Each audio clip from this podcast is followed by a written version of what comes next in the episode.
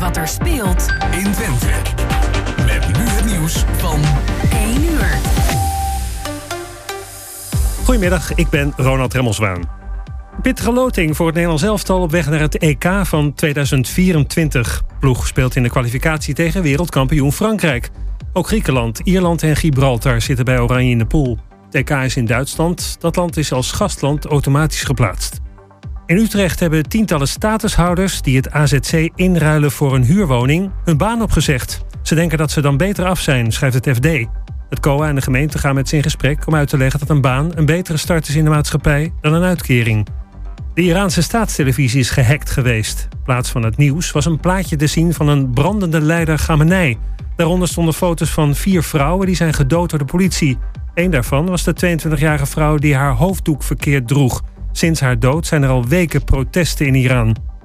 de topman van Red Bull zegt dat het wereldkampioenschap van Max Verstappen op een later moment uitgebreid wordt gevierd. Er was nu geen tijd meer voor, want het team had nog een vliegtuig te halen. Verstappen pakte het kampioenschap in een verregende race in Japan. Die werd door hem gewonnen. En dan het weer van Weer Online. Veel zon, later vanmiddag wat stapelwolken. Het wordt 15 tot 18 graden. Morgen meer bewolking en een spatje regen. En tot over het ANP-nieuws. Thema beveiliging staat voor betrokkenheid, adequate optreden en betrouwbaarheid. Waar de concurrent stopt, gaat thema beveiliging net een stap verder. Thema Beveiliging levert alle vormen van beveiliging voor zowel de zakelijke als de particuliere markt. Thema Beveiliging, de beveiligingsorganisatie van het Oosten. Telefoon 053 4800 560 of stuur uw e-mail naar info@themabeveiliging.nl.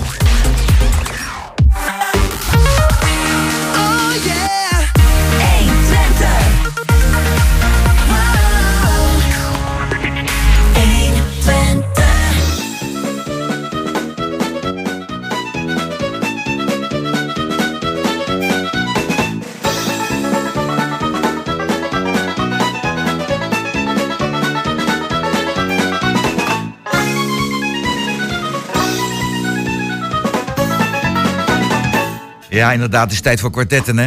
Vandaag op zondag 9 oktober. Eh, de gasten vandaag zijn uh, Roel Kok, Bert Otte en Lucas Schoonhoven. Om oude rot en vak, dat is mooi om die aan tafel te hebben. Uh, de gasten werden uitgenodigd door Jos Klasinski. Dat doet hij weer even perfect als altijd. De organisatie was in handen van Emiel Urban. Onder andere de koffie en de thee aan te danken. Dat is ook nooit weg. Hij doet nog veel meer hoor. En tenslotte de techniek. De belangrijkste man van alles is in handen van Peter Jan Schonen. Ja, laten we beginnen met een boek. Wij zijn dol op boeken. En ik weet dat wij alle vier hier, wij zijn echt lezers. En wij houden ook alle vier van de geschiedenis van onze stad Hengelo. En laten we daar trots op zijn. En ik zie Roel Kok even knikken. Nou, hij is er ook trots op. Ja, dat zijn we alle, alle vier natuurlijk. En er is een boek uitgekomen. En ik wil eerst aan Roel vragen, want jij geeft dat boek uit. Ja. En uh, wie heeft dat boek geschreven? Nou, het is een boek, uh, dat, is dat wordt geproduceerd door mij. En het is geschreven door Marco Krijnsen. En, okay, een bekende naam. Ja, dat is een hele bekende naam. Eh, hier in, in, niet alleen in Engelo, in heel Twente. En uh, inmiddels ook al ver daarbuiten. Maar wij hebben uh, op ons genomen om eens te bekijken hoe het uh, in de afgelopen halve eeuw is gegaan met de, het ontstaan en het verloop van activisme in Twente. En we hebben dat. in Twente. Activisme. Dus allerlei actievoeringen. Wat is er allemaal gebeurd in Twente op het gebied van protesten, demonstraties, plakplaatjes, uh, acties, uh, allerlei manifestaties die er SP zijn geweest. Allemaal, hè? Heleboel SP, maar ook andere partijen hoor. Want andere je partijen? Ja, je vergeet er ook, ook de PvdA, die zit er ook ja, bij. Ja, ja, en, het, het, zit wel, het zit wel heel veel in de linkse hoek hoor. Ik ga zo dus meteen Bert het woord geven, dat snap je wel, maar vertel even verder. Ja? Maar ik, ik moet er eventjes, ik meld dus dan eventjes, het, het boek heet Actie. Ja. En het mm verschijnt op uh, vrijdag 21 oktober. 21 oktober. Dus de mensen die kunnen nu vast gaan sparen. Bij Broekhuis, hè? En dan is het in, hoe dan ook bij, verkrijgbaar bij Broekhuis, bij Boekhandel Broekhuis. Maar er zullen ook nog andere boekhandels in uh, Twente uh, dat het verkrijgbaar is. Het is. Er is een website is, uh, in de maak en dat heet actieinTwente.nl. En dan gaan wij het boek lanceren. Dat gaat op een hele mooie manier, want er zal een demonstratie plaatsvinden. Uh, de, de, de, eerste boek zal overhandigd worden in Metropool op die vrijdagmiddag 21 oktober. Maar er vindt daarvoor een demonstratie plaats. Dus wat er allemaal gaat gebeuren, het zal veel spektakel zijn. De inhoud van het boek gaat over allerlei acties dus die geweest zijn. En aanvankelijk dachten Marco en ik van... hoe krijgen wij 160 pagina's gevuld met acties. Toen wij een paar maanden bezig waren, toen vroegen we ons af, wat moeten wij schrappen? Want wij kunnen lang niet alles beschrijven wat we zouden willen beschrijven. Want ik ben nu heel erg bang dat er straks een heleboel mensen zijn die gaan zeggen: ja, waarom staat dat er niet in? Waarom staat dit er niet in? Waarom is dat niet genoemd? Waarom is dat? Ja, maar dan hadden wij een boek moeten schrijven, denk ik, van 960 pagina's. Ik ga toch even naar Bert toe. Bert, even, even dit. Even een, eh, ik kijk met wat, wat, wat weemoed ernaar. Ik herinner mij de jaren 60 en jaren Ja, 70. ja, ja. De jaren dat vooral de PvdA, want jij bent een echte PvdA-man en nog steeds altijd in hart en nieren. En dat, dat wa- was echt het van, we gaan dat tegenaan. Hè. We komen op, broeders, verheft en strijden. Hè. Dat, dat gevoel. En eh, ja, en dan, dan hoor ik nou heel veel dat actie voeren. Ja, is, is bijna iets puur bijna van de SP. Spring mij eens tegen, Bert. Zeg dat dat niet zo is. Nou, niet, niet alleen. Kijk, SP heeft natuurlijk altijd heel, heel erg ehm, ehm, dat vooropgesteld, hè, actie voeren. En, eh Partij van Arbeid, we hebben altijd dat in de jonge socialisten. Ik, ben ook, ik heb ook een gesprek Ja, mogen hebben met Marco, de jonge, onze jonge ja. partij. Hadden we altijd wat we noemen een soort dubbelstrategie. We zijn Ja. van het parlementaire. Ja. Hè? Dus dat je verandering in de maatschappij tot stand moet brengen via de, de democratische lijn van eh, volksvertegenwoordigingen, raad, eh, provinciale staten, Tweede Kamer. Maar ook het, wat we het buitenparlementaire noemen, eh, acties op straat, die buitengewoon eh belangrijk zijn. Ja. Ehm, Maar en- in feite niet, je gaat niet om het parlement heen. Je zegt gewoon, we laten aan het parlement zien en aan de bevolking zien waar we voor staan. In. Absoluut. Wij hebben altijd in de, in de verbinding, ook de SP, hè, de, de verbinding tussen de, de parlementaire en de buitenparlementaire lijn.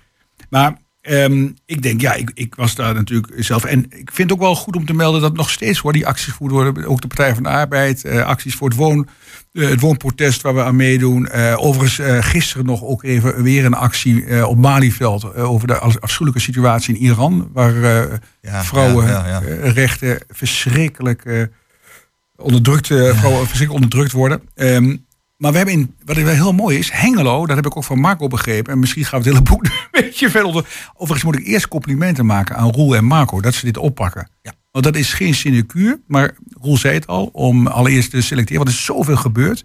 Maar ook gewoon eh, het, een boek uitgeven is op zich ook al een hele stap. daar hè? Dus ik Ja, wil ja, ja. ongelooflijk veel hulde aan, aan Roel en Marco om die ehm Twentse, maar ook Hengeloze geschiedenis. En ik wil er niet alleen maar Hengelo weer voorop. Maar Hengelo heeft wel een hele bijzondere positie gehad in het actiewezen. Hengelo had echt heel veel eh, betrokkenheid. Zeker op het eh, milieuaspect. maar het is ook, ook, ook derde wereld. Het is al begonnen met de spoorwegstaking van, van, uit de Eh, Tweede ook Wereldoorlog. hier nou, dat, dat, dat, Dat is ook de belangrijk. geschiedenis. Precies, precies. Eh, wij in Hengelo begonnen. Hè? Ja, ik bedoel, eh, eh, en laten we nou alsjeblieft oppassen dat we weer alleen als Hengelo. Maar het is wel opvallend dat in Hengelo die maatschappelijke betrokkenheid heel erg aan de orde staat. Nou, ik als jonge socialisten voerden wij actie, herinner ik mij bijvoorbeeld voor tegen apartheid, hè, Zuid-Afrika. Ja. We hebben actie oude gevoerd voor een bibliotheek in, eh, voor ANC. Strijders, weet je wel, dat soort Ja. zaken. En wij waren, er was toen een hele actieve club. Je ziet nu het actiewereldje een beetje veranderen. Het, het, het is Ja, dat- hele dat- handel. dat bedoelde in- ik eigenlijk. Ja, ook in handen vind ik wel ook wel. ehm, kijk, ehm, er is enorm veel onrecht in de samenleving. Maar je ziet ook wel acties op dit moment eh, vanuit de kant van de meer, eh, ja, wat we dan noemen, rechtse populistische hoek. Eh, je ziet ook als gevolg van corona. en, wat ik ook wel een groot vraagstuk vind, is wat het Sociaal Cultureel Planbureau ook aangaf, dat bijna 50% van onze bevolking geen vertrouwen heeft in de politiek. Ja. Dat is ernstig. Dat is En heel dat is ernstig. ernstig. En dat vind ik echt, ehm, dat kunnen we niet accepteren. En we moeten absoluut eh, ja, eh, daar met z'n allen wat aan doen. Dat, eh, dat is niet simpel. Dat vraagt om extremiteit, Eh, hè? maar daar zit dus ook heel veel actie in. Ja. Eh, je ziet ook ehm, soms ook actie, dat klinkt heel gek, gewoon in het niet meer meedoen. Afhaken. Afhaken. Gewoon niet meer stemmen. Eh, een, een wijk in Rotterdam, een kwart Ja. van de mensen Ja, gaat ja, nog ja, stemmen. ja, dat ja, zijn ja. dingen die ook, denk ik, misschien wel een soort stilprotest zijn. Maar wat wij nooit kunnen dulden. We moeten echt zorgen dat we eh, ja, meer mensen weer meedoen in die samenleving op allerlei vlakken. Ja, Maar ben- eh, ik ja. ben heel benieuwd, eh, Roel, eh, wat het gaat Wat brengen. En, Ik kom nog een keer terug, want ik vind dit onderwerp zo Ja. interessant. Dat, eh, ik, ga even naar eh Lucas Schoonhoven. Ja. Is weer aangeschoven weer opnieuw bij D66 als, als eh fractietegenwoordiger. Assistent. Fractieassistent. Nou, dus hij is weer terug. En dus weer terug bij de basis waar hij mee begonnen is. Dat hoorde ik hem zo even vertellen. Geweldig. Gefeliciteerd ermee. Ehm, Lucas, ehm, ik zie D66 zo. en Misschien heb ik dat als, eh als VVD'er misschien een verkeerd beeld van. Maar dan moet je me even maar corrigeren. De, de, langzaam maar zeker geschoven eh, richting de linkerflank. Zeg maar, de meer progressieve flank zijn je aan het verschuiven. Jij niet hoor, maar D66 over het algemeen. En samenleving in Engelo hebben gevoerd. eh, voor gezorgd heeft dat we nog steeds een onafhankelijke gemeente zijn. En niet Samenwerken, ja. Ah, Samen gaan, nee. oh, oh. De Ja, nee, precies. ja. Je, je- kent de heren hier tegenover, we kennen dat nog wel. En dat was een actie die door alle politieke partijen werd We gevoerd. werden we en verschrikkelijk voor afgestraft toen, we, toen eh, mensen op een gegeven moment zeiden van, eh, van het college van de collegepartijen van eh, wij, eh, wij willen wel fuseren met, met Enschede. Ja, ja, ja. en die enquête die daarna volgde, 97% zei dat dat onzin was, dat Ja. het moest gebeuren. Jongen, jongen. Het was 94, maar goed. Ja, 94. 94. Ja, in de Ja, loop van de tijd wordt het meer. Ja, ik heb zelf ook actie gevoerd. Ik heb Ja. eh, gestudeerd hiernaast in Enschede. En ik heb nog wel meegewerkt aan het bezetten van het bestuur en beheergebouw. Met alle daarbij horende eh, ritus en contacten met de pers en de politie. Zo van ja, we vinden eigenlijk dat jullie nu toch wel weg moeten. Hmm. Als jullie, de politie, nou één van ons naar buiten slepen hè, en de camera er bovenop staat, dan gaan we weg. Noltes. Ja. Ja, ja, dat is ja. Dus zo gaat dat in Nederland. Ja, geweldig. Ah, het- eh, Ja, eh, ik, kan, ja, ik, Roel? ik kan jullie vertellen van ook dat wordt in het eh, boek beschreven. Want, eh, en dat geef ik dan ook een beetje als voorbeeld. Het boek gaat niet over de protestacties die zijn gevoerd tegen de collegeverhogingen. Het college geldverhoging, daar, daar gaat dit boek niet over. Maar het boek gaat wel over dat de studenten eh, protesteren en actie voeren. Dat de schoonmaaksters een hoger loon moeten krijgen. Ja, dat is goed van die studenten. Dat is voor het opkomen voor de andere kant van de samenleving. Maar dat, Ja, ja. dat geeft ook een beetje de, de intentie van dit boek aan. En wat dat eh, eh, betreft, ja, Bert. Solidariteit, hè? Ja, het is solidariteit en het is eh, breed en het is, zit vooral in de linkse hoek. Maar net wat Lucas ook zegt, er zijn ook hele andere, die bestuurlijke eh, discussie die plaats heeft gevonden, die wordt natuurlijk ook uitgebreid Ja, ja, beschreven. Het gaat overigens niet alleen over Hengelo, we hebben het ook over Vliegveld Twente, we hebben het over asbest, eten niet Oh, in Goor, we hebben het over Urenco in Almelo, eh, het, het, gaat over heel Twente. We hebben het over de boeren in Tubbergen, want dat was 50 jaar geleden ook al aan de orde. Dus eh, nee, dit, dit, gaat, dit is veel breder. was, eh, was in heel Europa bekend, die, die opstand daar zo. Ja, ja, ja, precies. Nou, niet voor niks dat er een musical over is gevormd. En, en om echt het feitelijke begin aan, eh, aan te geven, dat zeg ik nog steeds, dat is de april-mei-staking geweest, 1943. Ja, dat het begon, het begon bij die eh, secretaresse van de directie, de hoofddirectie van Stork. Ja.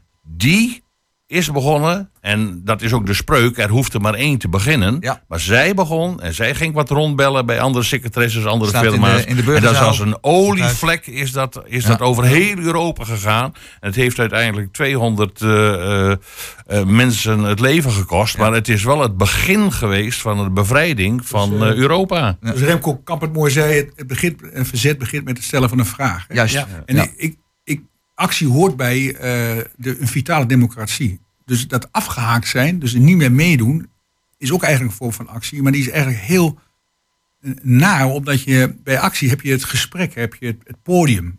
Wat ik wel eh, lastiger vind, ik weet niet of jullie dat ook meemaken, is dat waar vroeger ehm, bij die acties die ook beschreven worden door Marco in het boek, de ontmoeting heel erg centraal stond. Ja. Je ontmoette elkaar. Er zit ook een sociale dimensie bijna in. ja.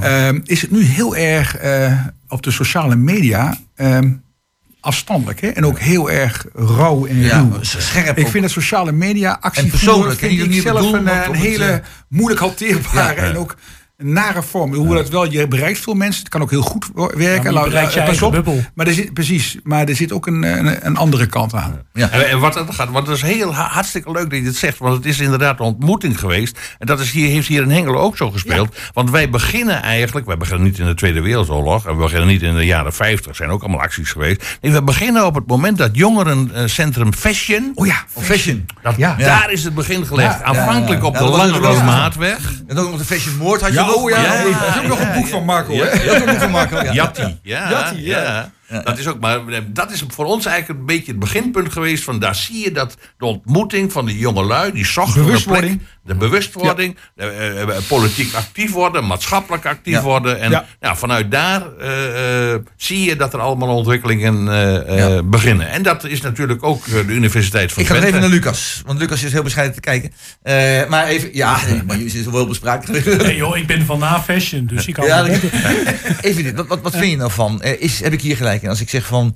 eh, vroeger was het zo, die was met elkaar niet eens of wat dan ook. En je ging met elkaar in gesprek. En je voette dus nu en dan. Maar het ging altijd over het onderwerp hè, waar je op bezig was. En tegenwoordig zie je heel vaak... eh, ze, ze gaan voeteren, maar ze voeteren vaak meer op de persoon dan echt over het onderwerp het over gaat. Dan krijg je de hele discussie over de vergroving van omgaansnormen. En dan ben ik het voor een deel dan met je eens. Alleen kijk je, het is geen, eh, het is geen keuze tussen het een of het ander. Er zijn ook in de politiek zat mensen van verschillende partijen waarmee je goed kunt discussiëren. En dan gaat het over de zaak. Maar er zitten wat meer stoorzenders tussen die het hebben over de persoon en flapdrol-agenda's en klimaatontkenning laatste en meer van dat soort. Nou, dat is een proces wat al wat langer aan de gang is, eerlijk gezegd. Ehm, ik, ik ga niet zeggen dat het eh, vroeger allemaal beter was en tegenwoordig allemaal prut hoor, echt niet. Alleen de toon van de discussie is wel verhard en veranderd. Ja. Maar tegelijkertijd zie je dat een heleboel eh, dingen gewoon ook hetzelfde gebleven zijn. Je richt, je, wat je ziet is de publieke discussie, de interrupties in de Tweede Kamer. Wat je hoort is eh, het debat in de gemeenteraad hier. Ja, maar daar worden de echte beslissingen niet genomen. Die worden net zoals 100 jaar geleden genomen in informeel overleg, voorafgaande en afgaande aan de vergadering. Want dan durft iedereen normaal te zeggen wat hij echt vindt. En wat ik wel heel erg vind, is dat de publieke discussie in Nederland steeds meer een theatershow wordt, waarin iedereen probeert de leukste wiets te maken. En de echte discussie helemaal verstopt Maar Sjoerd, is. ik of, eh, Lucas, ik vind het wel heel erg eh, kwalijk als de echte beslissingen niet in het debat genomen worden. Dat iedereen. Ja, maar dit, dit- dat, is, Natuurlijk dat weet- is nooit zo je- geweest, dat weet nee, je. Tuurlijk heb je altijd vooroverleg en zaken. Maar je, het, het moet zo zijn. En natuurlijk is dat ook heel normaal. Hè? Ik, heb Hm? ook, ik heb ook niks tegen. Dat is ook zo afschuwelijk. Het woord achterkamertjes. Kamertjes, Heeft een ja. nare. Maar wat is er mis mee dat je met elkaar. Ja, praat. bijvoorbeeld, het gaat erom dat in het publieke. Het, het openbare debat. Standpunten uitgewisseld worden. En dat leidt uiteindelijk tot besluitvorming. Ja, en dat, dat het op is een niet de ordentelijke manier gebeurt. En we zien nu te veel. ehm, ik denk dat de gemeenteraad van Hengelo dan ook, maar er zijn een aantal gemeenteraden waar, waar je echt gewoon de orde continu zeg maar ernstig verstoord wordt in de, gewoon in de, ja. in de onderlinge verhoudingen. Weet Ja. je wel dat het echt heel moeilijk ook is voor een voorzitter en trouwens onze Tweede Kamer ook. Dat is eh, zie je Ja, ook af en toe naar is- te kijken dat dat het echt. Het is meer eh, cabaretvoorstellingen nu en dan. Dat het is gewoon niet, goed. Ook voor de uitstraling, niet van de politiek in het algemeen. Het is naar om naar te kijken. Ja. Eh, het, ik heb het nog niet meegemaakt dat een kabinet opstaat en wegloopt. Dat is echt Ja, eigenlijk dat van is de echt- gekken. Heb ik nog nooit Dat we dit, mee moeten maken in ons parlement. Het is bijna scha- schaamtevol eh, als je dat ziet. Hè? Ja, maar da- je da- daarbij Ja. constateer ik, we zitten natuurlijk in een evolutie. En die evolutie die geeft aan dat het allemaal eh, eenvoudig eh, en helder is begonnen, maar dat het zich aan het eh, verscherpen is en dat het aan het verstrakken is. En ja, er is weer een, pijl, een pijltje geslagen in de zin van het hele kabinet het stapt op. Ja, waar leidt dit toe? Straks hoeft er maar eventjes iemand te protesteren en, en het, de hele Tweede Kamer die loopt leeg. Ja, en, Ja. politiek, hè, dat is... Maar ja, wij hadden, we hadden altijd hadden wij een beetje een rustig parlement. Eh, in het buitenland was het anders, hè? In, in eh, Korea, in Japan en zo. Ze En, sloegen eh, ze elkaar. Ja.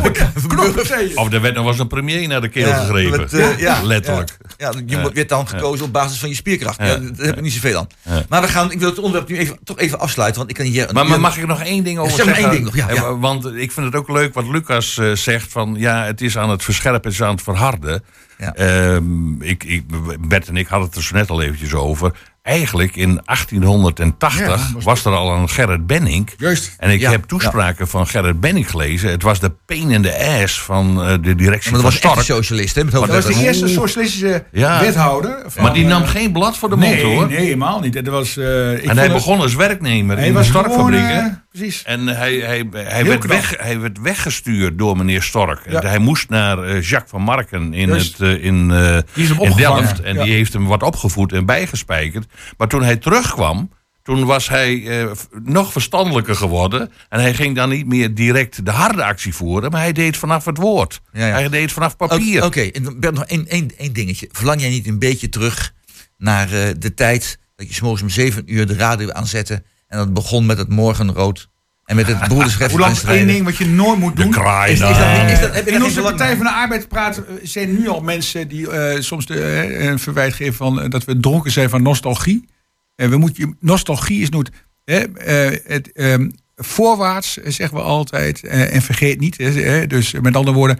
eh, toekomstgericht zijn. En eh, ook gebruik maken van het rijke verleden. Want daar zijn we trots op hè, met, met elkaar. En natuurlijk is die tijd veranderd. Ik heb dat met mijn dochters ook. Hè, dat ik eh, af en toe hele discussie heb. Die wereld is veranderd. En je moet altijd weer inspelen op de situatie nu. En op de uitdagingen van nu. En niet te veel blijven hangen in het verleden. Vind ik een heel mooi slotwoord. We moeten ons inderdaad richten op de situatie van nu. En daar gaan we op een democratische, parlementaire manier mee om. Met actie natuurlijk erbij. Goed, dit eh, is het dan het onderwerp mee afgesloten. En dan gaan we nu luisteren naar ook een, eh, een zeer opvallende zangeres. Het verleden helaas overleden. Op 27-jarige leeftijd. En dat is eh, het nummer Valerie van Amy Winehouse. Kwartetten. Kwartetten. Well, sometimes I go out by myself and I look across the water. And I think of all the things what you're doing. And in my head, I paint a picture. Since I come home, well, my body's been a mess. And I miss your ginger hair and the way you like the dress. Won't you come on over? Stop making a fool out of me.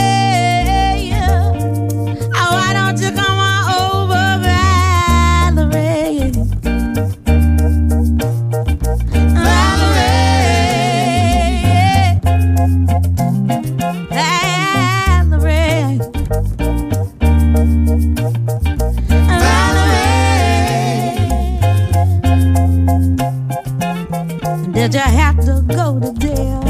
But your house on up for sale. Did you get a good lawyer?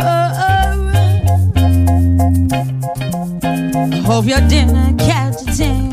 I hope you find the right man who'll fix it for you.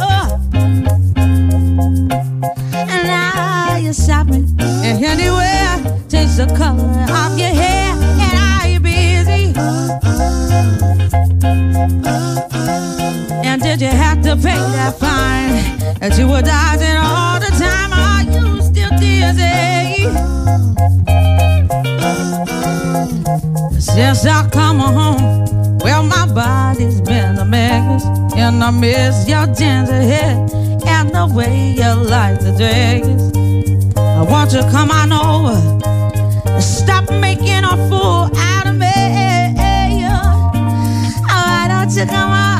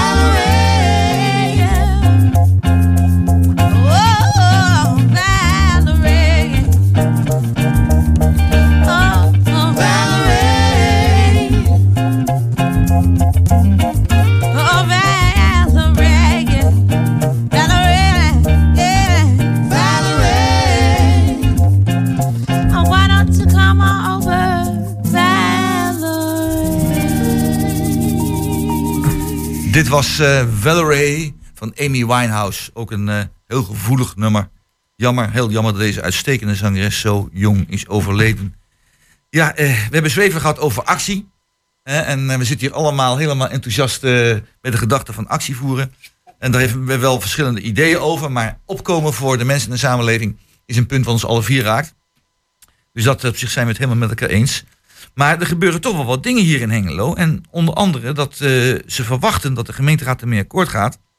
eh, dat eh, ja, er bezuinigd gaat worden op de WMO en op de jeugdzorg. Want het tekort zou op gaan lopen tussen de 8 en 11 miljoen in een paar jaar tijd. En dat is natuurlijk heel veel. Want Het gaat dus over 7000 mensen in Hengelo. Dat is bijna 10% van de bevolking. Is nogal wat. Die het dus aangaat. Eh, en nou is het als volgt. En dan wil ik even gaan naar Bert Otter van... Ja, kijk, jij bent, eh, jij bent wethouder geweest en Lucas ook. Eh, maar Bert, ik, ik vraag jou eens even. Je bent wethouder geweest. Ook met allerlei sociale zaken. Je weet hoe, dat, hoe dingen werken. En nou is het zo dat...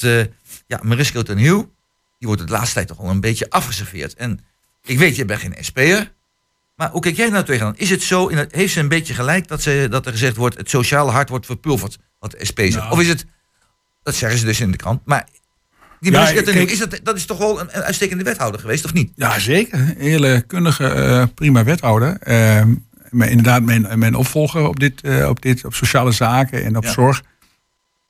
En ik, vind, ik ben trots dat we als Hengelo, ik bedoel, en toen ik wethouder was, waren wij volgens mij op de één na sociaalste gemeente van Nederland. Sommigen zeiden wel, worden we niet te sociaal? Hè? Dus, eh, ehm, en die traditie, en ook eh, zeg maar, dat hoort bij ons. We hadden net over, even over actie, hè, met het boek van Roel Kok. Dat zit ook een beetje in het DNA. Dat had eh, ook al eh, Stork, dat wij goed zorgen ook voor mensen die het minder hebben.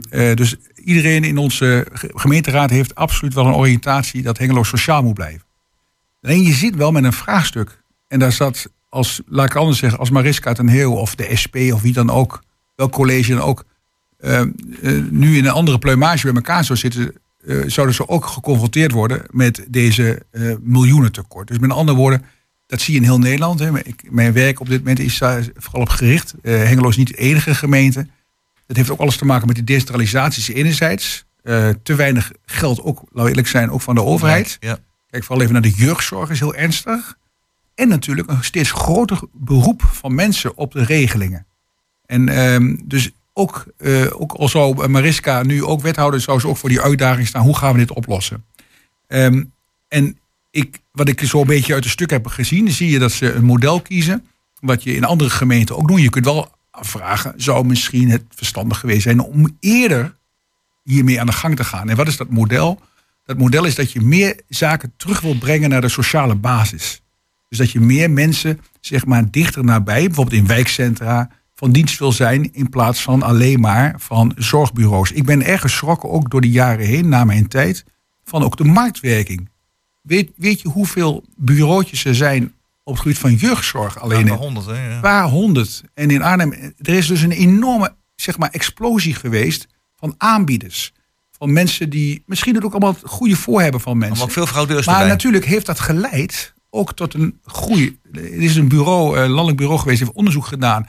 We zitten op een enorme aantal stijging van kinderen die in de jeugdzorg zitten. Waar vroeger dat niet het geval is. Er moet dus iets zijn, dat kan niet anders zijn, zeg maar, dat in het systeem iets veranderd is, waardoor zoveel kinderen, eh, zeg maar, we- ook Bert, even op de, op de man een beroep doen op de jeugdzorg. Vind jij, niet, vind jij niet dat Nederland aan het verpauperen is? Nou ja, ik, even, dit, dit vind ik nog. Dit is wel een ander punt. Het verpauperen vind ik, eh, vind ik een veel engere. Dat is dus het hele de armoedevraagstuk waar ik me zorg. Maar dat heeft misschien een andere oorzaak. Hier gaat het om.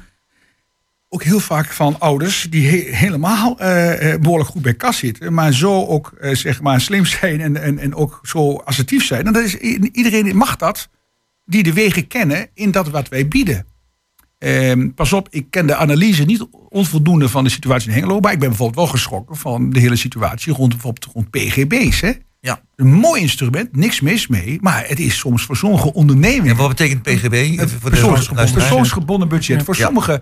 En dat is gelukkig wordt dat nu geprobeerd wel aan te pakken. Maar voor heel veel bedrijfjes was dat een ideaal verdienmodel. Dus wij zitten absoluut, moeten wij eh, zeg maar veel meer vanuit dat, eh, wat ze noemen dat systeemwereldje, die marktdenken, moeten we echt naar het simpeler maken. Moeten En- terug naar de Rijksoverheid. en, en dus ook in Hengelo bijvoorbeeld een meer krachtige basis. Dat wil zeggen, ik heb veel verwachtingen van ehm, ja, wat bijvoorbeeld. eh, de, we hebben een fantastische wijkcentra. In mijn tijd hebben we er heel veel geopend. We hebben multifunctionele accommodaties.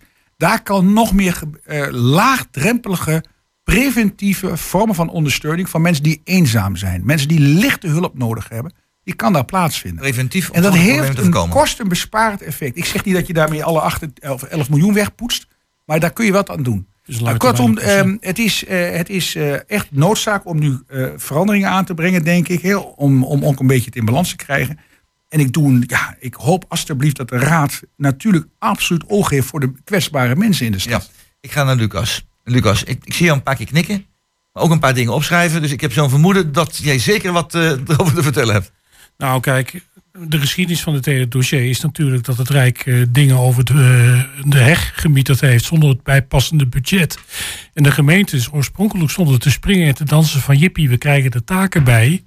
Zonder dat ze zich eh, hebben beseft wat dat allemaal betekende. Daarbij een beetje doorgeschoten liberalisering van de hele zorgmarkt. Dat er krankzinnig veel bureautjes opeens begonnen met van hé, hey, dat kunnen wij ook. Ja. En ons Geen zorg ons. bieden wel geld in. Hè? Nou, Ja. niet allemaal, hè, Nou, maar er zijn- er zit- er zitten- niet eh, allemaal of is- Er zitten, hele goede, er zitten hele goede tussen, er zitten wat minder goede tussen. En dat heeft ervoor gezorgd dat we nu in deze puinhoop zitten. En dat wordt een beetje gepolitiseerd als het afbreken van het beleid van Mariska ten Heel. Dat is wel een beetje heel simpel geredeneerd. Want A, die 40 miljoen die we nu in de reserve hebben, is ook het werk van Mariska ten Heel. En B, er zaten nog meer mensen in eh, eh, het college in die tijd die er allemaal ja tegen zijn en daar aan meebouwden. En jeugdzorg heeft ook in mijn portefeuille gezeten. Dus we zitten hier met een groep, groep bij elkaar. Het probleem dat dit zou gaan gebeuren is al meer dan tien jaar bekend. En we zitten al meer dan tien jaar tegen eh, het probleem aan te hokken. We moeten er eens een keertje wat aan doen. En wat Bert ook aangeeft, die visie om dat wat meer in de wijkcentra te doen, ben ik hartstikke mee eens. Want ik merk op dit moment in Borne zo ongeveer dagelijks dat die wijkcentra relatief onderbenut zijn. Ja. Dus dat eh, dit college, eigenlijk is de hele politiek het daar wel ook wel mee eens, kiest voor wat meer activeren van die wijkcentra, sta ik 100% achter. Ja, ik ga naar Roel. En volgens mij ben je het er wel mee eens. Ik zie ook knikkers nu en dan. Ja, maar ik, ik wil ook een beetje olie op het vuur gooien. Want eh, ik, zeg, branden. ik zeg dus ook wel, we leven in een verschrikkelijke pempermaatschappij. En ik vind dat eh, wij met allerlei regelingen eh, alles maar in stand proberen te houden. En dat een heleboel mensen in de maatschappij achterover gaan leunen. En eh, het komt toch wel goed. Ik, ik ben meer een man die zegt van... eh, ik hou wel van eh, de bezuiniging die nu plaatsvindt. Want dat zet mensen aan het denken. Dat, dat geeft weer kracht. Dat geeft weer zelfenergie om zelf dingen weer eh, op te pakken. Het geldt, het geldt niet alleen voor de WMO. Het geldt ook wat mij betreft voor allerlei regelingen... die wij belastingtechnisch hebben ingesteld. Wat het heel gecompliceerd maakt. Eh, huurtoeslag, eh, zorgtoeslag, eh, jeugdtoeslag. Het, het is allemaal, we maken het allemaal zo ingewikkeld dat je ook situaties krijgt zoals zich nu bij de PGB voordoet, de persoonsgebonden budgetten. Ja. Dus ehm, uiteraard, ik snap dat ik ik nu de knuppel in het doendrok gooi, ga- maar het is wel iets, het is wel iets waarvan ik denk de grondgedachte van wat er nu op zich plaatsvindt, dat is een probleem. Dat is ontstaan uit de regelingen die we met elkaar allemaal hebben getroffen. Als ik, nee, volgende, volgende lijn. Ik leerde vroeger als leraar maatschappijleer aan mijn leerlingen... Je hebt de drie W's. Op het eerst ga je aan het werk. De eerste W, hè, aan het werk. En als je werkt, dan dat is goed voor jezelf. De warmte van het werk wordt gezegd ook. Hè. Als je dus werkt, dan verdien je meer geld. Verdien je meer geld, dat geeft je welvaart. Dat is de tweede W, welvaart. En welvaart wat je hebt, dat is maar leuk en aardig. Maar je hebt een bepaalde mate van welvaart nodig om tot welzijn te komen. Als je geld tekort komt en je zit voortdurend in de zorg, geeft het alle hele grote problemen. Dus je hebt een bepaalde welvaart nodig. Nee, Roland, zo zie ik het Nee, absoluut ik, ik, niet. ik ben bijna Nee, klaar. nee, ik ben bijna klaar. nee, ben ik klaar? ja, maar- En dan kun je pas werken aan het welzijn. Nee, en dit- ik zeg dit met opzet om jou te provoceren. Ja, maar, dit, maar Dus ik laat zeg maar van, komen. want jij begint met werk en het gaat mij niet om het werk. Want ik, ik realiseer me donders goed dat een heleboel mensen Ja. met, met eh, arbeidshandicap zitten en noem maar op. En ik realiseer me donders goed dat er een eenzaamheid is. Ik realiseer me donders goed dat er armoede is en noem maar op. Tegelijkertijd zeg ik van, je, moet het met elkaar doen. En wij lossen het nu op met geld. En dat vind ik zo zonde. Ik wil het met menskracht oplossen. Ik wil dat we naar elkaar kijken. Eh, we, hebben het hier in, in, in, eh, Twente hebben we het over noberschap. Dat wil zeggen, je hebt met de buren heb je een overeenkomst. In Friesland, ik, kom, ik ben geboren en getogen in Friesland, daar hebben wij ook een woord. Dat heet meenskip. Gemeenschap. En dat, heet, dat heeft gemeenschap. Je doet het met elkaar. En daar sta ik veel meer achter. En al dat gedoe met al dat geld, daar moeten we mee ophouden. Dus het college heeft gelijk als ze zeggen van... eh, het gaat hier ook vooral over mantelzorg. Met meer vrijwilligers en meer mantelzorg. Ja? Ja, ik, ja ik, eh, Roel brengt het natuurlijk heel mooi. En, eh overigens, eh, even, nou, Roel, Roel, even naar jou toe. Nu werken ze met het brede welvaartsbegrip. Dat is toch een andere analyse dan jij vertelt. Maar dat is hij. Ja, met opzet zei ik dat, dat snap je wel. Kijk, even, ik, het woorden als pamperen, die, die werden toen Ja. ook al. Het is, en, en laten we alsjeblieft zeggen, er zijn natuurlijk voorbeelden van waar je heel kritisch kan kijken van jongens, is dit nodig? Hè? Ik denk dat al bij de decentralisatie 2015 natuurlijk elke gemeente nagedacht heeft. Het, het zou echt heel erg. Ehm, eh, eh, het zou mij echt verbazen als Hengelo dat beleid niet ingezet heeft. Daar ben ik van overtuigd dat ze gedaan hebben. Om te kijken, wij doen alleen dat wat nodig is. Hè? En de, wat ik nu zie, Roel, en ik geloof ook in die kracht van die gemeenschap. En ook, ook de kracht van Norberschap. En ik zie het ook in mijn werk, wat ik nu doe in andere gemeenten, dat die kracht van Norberschap eh, heel goed kan werken. Ook in die wijkcentra. Maar dat kent wel grenzen. Je moet één ding niet realiseren. Jij maakte net een opmerking, Roland, over verpaupering. Waar ik mij zorgen over maak, is mensen die niet de beschikking hebben over wat dat ze dan mooi noemen het netwerk, het sociaal kapitaal, niet die gemeenschap kennen, maar geïsoleerd zijn en kopje ondergaan. We moeten zorgen dat mensen die door pech of wat dan ook er fatsoenlijke ondersteuning overblijft. En een punt wat we nog een beetje missen in het hele verhaal is ook de uitvoering. Roel, Roel- Roel wijst er terecht op, we maken het te complex. En ik vind het ook een aandachtspunt. Ik ken de uitvoering in Hengelo niet exact, maar het zou ook goed zijn dat we eens goed kijken, kan dat simpeler? Kan dat meer betrokken? Geven onze professionals voldoende ruimte om maatwerk te leveren? Of zitten ze te veel in bureaucratische processen, regelgevingsprocessen? Dus ik zou ook aan het college ehm, ja, meer willen geven. Goed, die, kant, die kanteling naar die wijken is een prima eh, aanpak. Maar kijk ook even naar die uitvoering en wat kan dat simpeler en, en, en eenvoudiger dus. Lucas, weg met de bureaucratie. En kijk meer naar de mensen en mensen in de omgeving van mensen die hulp nodig hebben. Is dat een goede samenvatting? Ja, maar ik vind het ook wel een hele open deur. Nou, het, het blijkt in deze samenleving dat het misschien open deur lijkt. Maar, Maar het, het mag vindt ik- niet plaats. Het vindt te weinig plaats. Maar ik, een, een beetje het probleem is, kijk, ik ken de gedachtegang van de drie W's heel erg. Dat komt ook heel erg sterk uit die hoek. En, eh, maar luister eens, het begint al op het moment dat jij het ene voor noemt, werk als voorwaarde voor welvaart, welvaart als voorwaarde voor welzijn, dan kom je gigantisch in de problemen bij de mensen die niet volledig in staat zijn om de eerste W te bewerkstelligen. En daar krijg je het hele probleem. Als je, eh, als jij ergens een model hebt van hoe het zou moeten lopen, het gaat een begin fout, dan krijg je op het einde zoveel duizend hengeloers, 7000 hengeloers, die nu gepakt worden door een bepaalde maatregel. Dus ik wil dan ook met jou wel een keer die fundamentele discussie aan of we niet verkeerd om aan het redeneren zijn. Dat we uit moeten gaan van het welzijn. En dat, naar mijn overtuiging, de, bijna iedereen die ik erop aanspreek, als ze kunnen werken, wel willen werken. Heel goed. Nou, dat is in ieder geval een, eh, een, een, goede, een, goede in- een goede instelling. Op het eh, IPO-congres van, eh, van de afgelopen week is daar nog eens extra aandacht voor gevraagd. Dat we niet alleen moeten kijken naar de welvaart, maar vooral aan het welbevinden van mensen. Dat dat veel belangrijker nog is dan eh, zeg maar puur alleen de centen die mensen geboden gaat worden. Goed, we kijken nu naar het volgende muziekje, want ja, we praten zo lekker door. Dat eh dat is heerlijk. En het lekkere muziekje is eh, niet te vergeten van een van de meest lekkere Belgische groep die er altijd is. Dat is de groep die alles zwart schildert. Zoals dit. En je rijdt nooit wie dat is, hè? Welke groep dit schildert als zwart? Ik denk de Rolling Stones. Rolling Stones. Daar gaan we Mijn, naar eh, luisteren. mijn hè? In Black. Dat is bekend.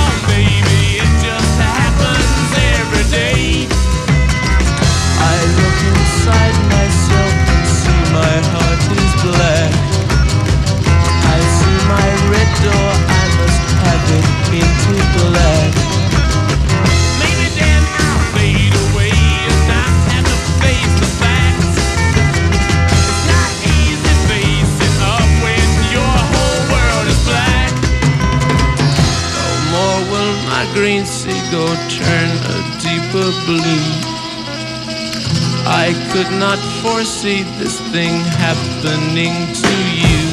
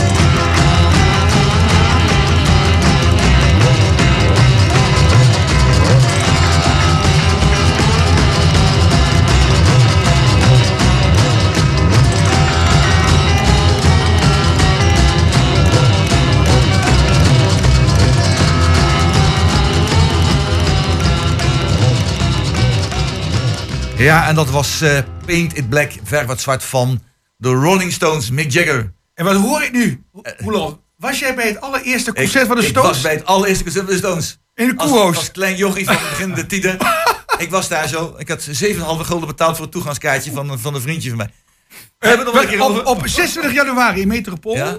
gaan we er verder over praten. Gaan we doen. Over jouw ervaringen. Gaan we doen. Het was niet zo In sensationeel als het lijkt. Ik was Nee, maar dat gaan we wel mooi doen. Ja, maar, maar, maar, maar, maar- maar de 26 januari, dus dat is dat bekende clubje met Theo Hackert en met Gerard Terhedde en Bert Otten. Jij zit erbij en Ge- En eh Eh, André Vis. André Vis. André Vis zit er ook bij. Ah, ja, het zijn allemaal van, van, van, die, van die Rolling Stones. ja, Nou, ik ben prachtig, niet echt de man. Rolling Stones adept. Niet, ik vind het wel goed hoor.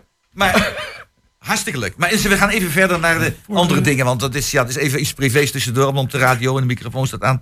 Eh, we gaan hebben over eh, de vluchtelingen. Want dat is wat echt een, een item wat in deze tijd heel erg speelt. En de bevolking is daar eh, heel erg verdeeld over. Het ene deel van de bevolking zegt van... we moeten alle kanten helpen. En het andere deel van de bevolking zegt... wordt er veel te veel. Er wordt verschillend over gedacht. Op maandag stond een artikel in de krant. 200 extra vluchtelingen. Hè.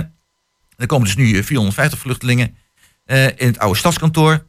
Eh, er wordt wat gedaan aan de, aan de toiletten en de douches, althans dat moet gebeuren. En alle vluchtelingen uit de nijverheid die gaan daar naartoe.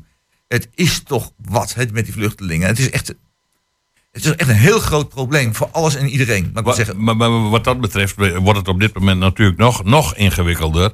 Want we moeten niet alleen de, de mensen die als vluchtelingen uit Oekraïne opvangen. We moeten inmiddels ook de mensen die vluchten uit Rusland Nou, precies. eh, opvangen. Ja. De mensen die eh, ja, gemo- gemobiliseerd eh, eh, dreigen te worden. Ja. en die daardoor vluchten. Ja, allereerst, ik, ik vind het heel goed wat Hengelo doet, hè, die eh, ruimhartigheid en, en ook plekken. Ik ben geschrokken van het artikel in de Volkskrant van twee dagen geleden. Van eh, Erik van den Burg, de staatssecretaris. Ja? Prima vent trouwens. Ik heb met hem eh, mogen samenwerken. En die, die ik vind een reële kerel, ja.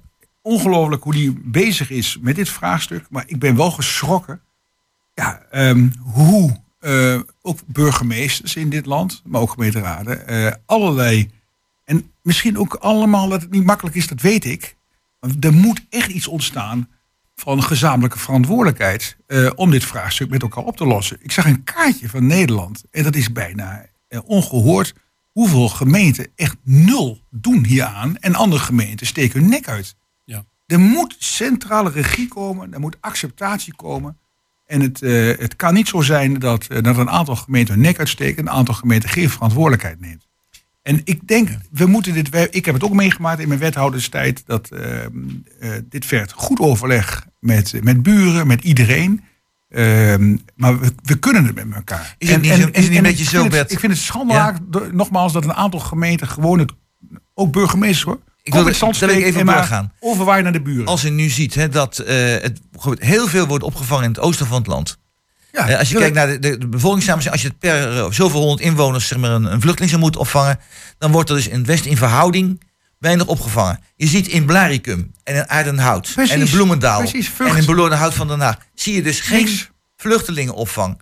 Wordt het niet, is het niet veel te veel dat de elite roept van moeten vluchtelingen ophangen, opvangen, maar dat ze het zelf niet doen? Nou ja, de elite, ik vind het zo'n woord, de elite roept. Ik bedoel, iedereen, ik vind dat we een fatsoenlijk land, we hebben een, een, een wet, en dat moeten we ook goed toepassen. Dat vind ik trouwens ook, ook voor de draagkracht van onze wetgeving, dat eh, goede toetsing moet plaatsvinden. En we hebben natuurlijk ook een vraagstuk met de mensen uit de landen die veilig zijn. Ja. En die, waarvan de, de mensen eh, ook in, in Utrecht en nu Femke Halsema zelfs, hè, ook eventjes eh, haar nek uit heeft uitgestoken. Van dit kan niet. Die zijn de boel gewoon aan het verzieken in Ja. de binnensteden. Dan moeten we ook een goed beleid afvoeren. Maar het kan niet zo zijn, en dat, dat, wil ik even, dat, dat vind ik dat Hengelo een pluim verdient, dat heel veel gemeenten hun verantwoordelijkheid niet nemen over dit eh, vraagstuk. Het is toch van de gekke wat ik van de zomer zag, dat eh, Artsen zonder Grenzen in Nederland eh, actief moet worden in, in, in, in, Ter Apel om mensen te gaan helpen. Het is echt, dat kan gewoon niet. Dat vind ik gewoon eh, ongehoord. Goed, ik ga even, nou ongehoord, dat is een heel ander verhaal. Maar ik ga even naar, naar Lucas. ja, precies. Ander omroep. Er zijn woorden die willen sommige mensen niet meer gebruiken, wel eens gehoord. Maar Lucas, hoe kijk jij daar tegenaan? Want dit is, hij heeft er een, een helder standpunt over, Bert. Zie je het ook zo dat, dat wij op deze manier een hele andere manier van werken moeten gaan krijgen? Ja, eigenlijk wel. Maar wat ik er wel uit lees. Kijk, het hele idee van de centrale regie.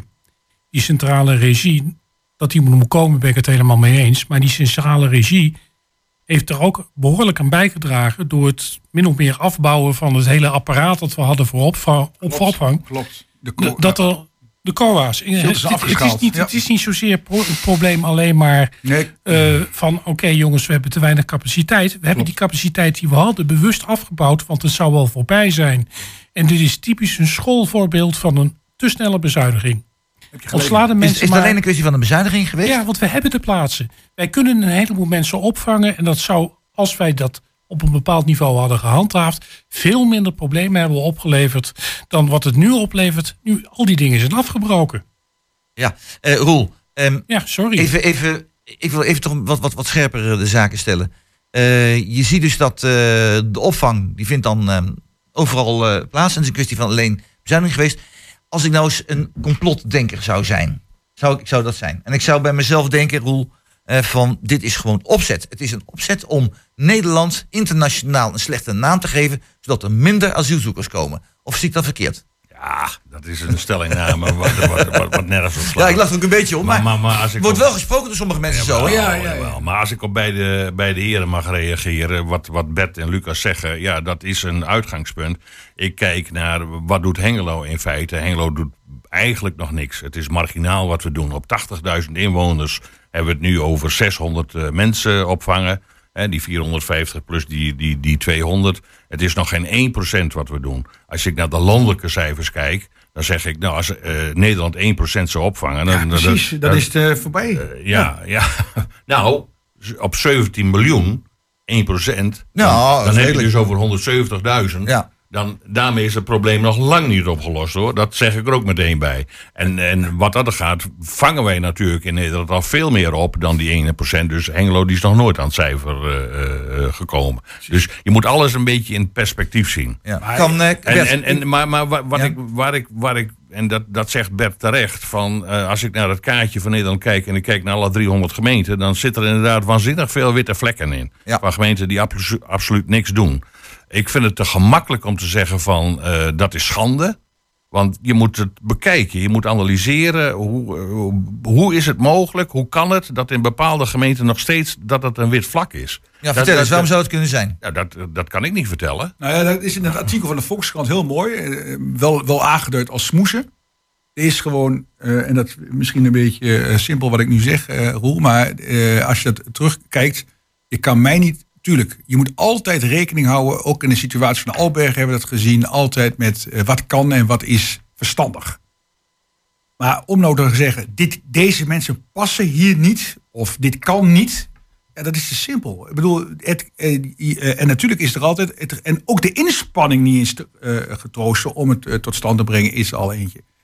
Ik vind die aantallen van Hengelo wel eh, eh, al heel erg eh, eh, prima. Natuurlijk kan je altijd heel goed even. Maar als je dit, dit de, hoe Hengelo zijn verantwoordelijkheid neemt in dit geheel. Als dat over alle 355, geloof ik, gemeenten waar we nu op zitten, of zo ongeveer. Ongeveer, ja. Ehm, dan zijn we al een heel stuk verder. En niet alleen een stuk verder, gewoon in het oplossen van een vraagstuk voor de time being. Want we hebben nog een heel vraagstuk natuurlijk, want dit is heel vaak noodopvang. En we hopen natuurlijk dat de ellende in Oekraïne stopt. Het is eh, maar heel ongewis of dat gebeurt. En dan gaan we, dit is noodopvang voor deze mensen die door oorlog en ellende gevlucht zijn. Maar we hebben met elkaar, een, eh, als je eventjes kijkt naar de gemeenten, nog heel veel gemeenten. En dat is dus die tocht die Erik van den Burg ook doet. Er komt nieuwe wetgeving, maar misschien is die aanwijzingsbevoegdheid die je heeft. is altijd een beetje een nederlaagstrategie als je dat moet doen. Maar soms misschien wel noodzakelijk. Ja. En we weten allemaal, als jij je verantwoordelijkheid neemt, Ja. dan neem jij hem ook. Ja. Dus we moeten Ja. met, met elkaar... Ook hier is solidariteit Maar- maar- belangrijk. maar- solidariteit. Tegelijkertijd eh, stip je het probleem aan wat zich in Albergen voordeed. Dat vind ik een mooi voorbeeld waarvan ik zeg... ja, dat was toch luid en duidelijk dat dat eh, een, een, een waardeloze actie is. Om op zo'n kleine gemeenschap zoveel mensen eh, te posteren. Ik, ik snap niet dat iemand dat bedacht heeft... Om, om, om, om, om, om dat uit te gaan voeren. En dan krijg je een reactie wat zich ver te buiten gaat. Als zij hadden gezegd, we nemen het hotel en we plaatsen daar 50 mensen in... dan hadden alle andere gemeenten eromheen ook gezegd... wij gaan dat voorbeeld volgen. Nu heb je een tegenactie. En, en dat vind ik zo... En ik, ik schrok ook van de tegenactie. Hè. En ik, ook hier vind ik dat het gemeentebestuur... en de- eerder had, even ook... eh, als je kijkt, is het knullig gegaan hoe dat gegaan is. Ook met die mevrouw van het hotel. Hoe dat, eh, ook de communicatie en alles. Ik wil wel gezegd hebben dat ik ook gemerkt heb, toen wij hier eh, in Hengelo natuurlijk ook in mijn tijd, dat mensen enorm veel eh, toestanden maken, overigens die niet eens in de buurt vaak wonen. En ook uit onderzoek blijkt, natuurlijk gebeurt er wat, eh, sommige nare dingen. Maar dat het over het algemeen de acceptatie, als het zo'n centrum er staat, aanwezig is. Dat, dat, hè, dus met andere woorden, dat blijkt ook uit, uit, uit, eh, onderzoek, dat dat heel goed te doen is. En natuurlijk moet dat, helemaal eens Roel, op een, op een goede manier voorbereid worden, gecommuniceerd worden. En ik denk dat dat eh, in Albergen Ja, mis is ik ga even naar, eh, naar, naar Lucas. Ik wil een, een zijsprongetje maken, wat in feite toch wel een beetje overkoepelend is.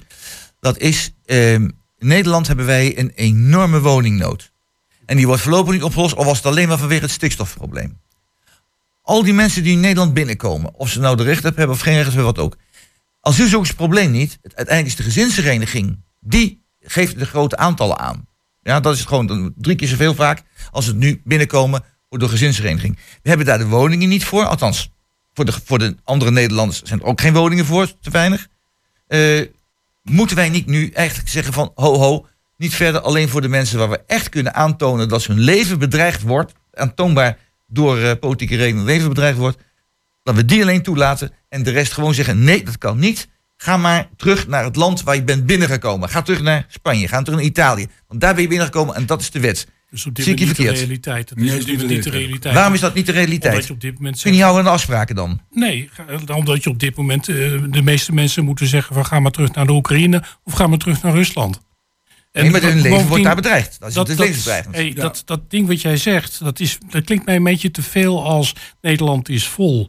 Eh, er is, We als zijn ik- wel het dichtstbevolkte land van ga eens, een Europa. keertje Ja, op West, maar- ga eens een keer op Westermaat kijken hoeveel kantoorpanden er leeg staan. Een heleboel dingen die eh, eh, leiden tot...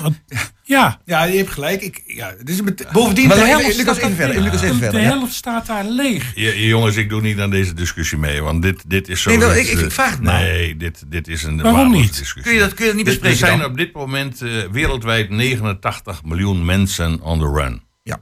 En dat is nog niks.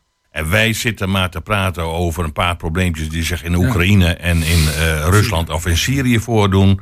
Eh, ik voorspel jullie die 89 miljoen mensen die, op, die dit jaar in 2022 on the run zijn, dat zijn er volgend jaar zijn dat er 170 miljoen. Het jaar daarna zijn het er 300 miljoen. Oeh, dat wordt wel heel erg duister. Ja, dat was wel heel erg duister. Ik wil niemand bang maken, maar, Maar- ik Maar- voorspel jullie. Maar jullie jij zegt, ik ga het gesprek niet aan. Maar er zijn heel veel mensen in Nederland, ik roep dit niet uit mijzelf. Ik, heel veel mensen hoor ik ook, die zeggen van, wij kunnen dit niet aan. Uiteindelijk wordt het te veel. Nee, maar even- Onze maatschappij kan het niet dragen. Ik, natuurlijk, het is, eh, eh, eh, uiteindelijk is, is, kom je te- in, in situaties als het in- tot enorme aantallen leidt dat je, dat je zegt, Ja. van, kunnen we dit met elkaar aan? Utrecht heeft een aanpak gedaan. Utrecht is op dit moment de meest e- enorm snel groeiende stad dat het Klopt. lukt. Ehm, en natuurlijk, eh, en ik ben het wel met, eh, met Lucas eens, ook door allerlei creativiteit. Ik heb, je moet erbij een onderscheid door maken, volgens mij tussen noodopvang en gewoon structureel mensen die wonen. Ja. En over de gezinshereniging. Ehm, Ja. Ik wil ook wijzen, Roland, dat wij een land zijn wat gewoon ook eh, de internationale rechtsorde respecteert. En Ja. dat het gewoon een recht is. Als je hier zit en dan niet. met, dat- statushouder na, bent, na verloop heb je er tijd een statushouder bent, dat je dan mensen, Ja. je familie. eh, en dat eh, lijkt mij een, een, een, een, eh, een goed dat we moeten koesteren. Een recht wat we moeten Ja. koesteren. Dus op het moment dat je statushouder bent, maar moet je bij het ge- geven van die status, ik probeer even advocaat van de duivel te spelen voortdurend, want ik, ik heb er zelf ook een beetje ongemakkelijk gevoel bij. Eh, maar ik ben even advocaat van de duivel, of voor het gesprek. Zou het niet ineens zijn als je realiseert, als je iemand status geeft, dat je niet één persoon binnenlaat, maar dat je er wel vier binnenlaat? Moet je dat niet realiseren daarbij? Of is dat iets waar je zegt van nee, dat mag geen rol spelen? Nou, als dat een onderdeel van het, de, de gezins. Ik ben onvoldoende op de hoogte van de exacte regeling. Maar als de gezinshereniging impliceert dat er het, het totale gezin. en om, omvang is dan volgens mij niet aan de orde. Dan is dat de consequentie. Ja. En we hebben dat eh, altijd, wij doen dat. eh, ik zie dat eh, landen als. nou, ik, ik mo- moet eens kijken, ook over de cijfers gesproken waar Roel het net over had. Eh, als wij kijken internationaal staan wij helemaal niet op hoge lijsten. We zijn, kijk even naar Frankrijk, kijk naar België, kijk naar Duitsland. Duitsland. Ik bedoel, dat is. Kom op, jongens. We gaan, Je dat, ja. ja. ja, nou ja, ik, tuurlijk. Het is ook natuurlijk, eh, eh, misschien heeft Merkel dat ook wel eh, een beetje eh, met veel bravoer. Maar Het gaat om het uitgangspunt dat we Potjandori eh ehm, ons niet direct ehm, maar moeten eh, verzaken van eh, dat, dat we die verantwoordelijkheid niet pakken. Ja, dat doen wij in Hengelo zeker. Want ik vind dat we, wat dat betreft. Het is al jaren geleden begonnen. Nog voordat Oekraïne ook maar in oorlog was met, Ja. eh, met eh, Rusland. Met eh, de, de opvang van de Syriërs. De- de- de- Ook. Ik, ik vind dat wij een voorbeeldgemeente daarin zijn hoor. Ja. Dus wat dat betreft. Ben ik trots op Hengelo. Ja, ik ook. Dus de, de, vinden jullie het mee eens? We lopen tegen het einde van het programma aan, nog maar 2,5 minuten of zo.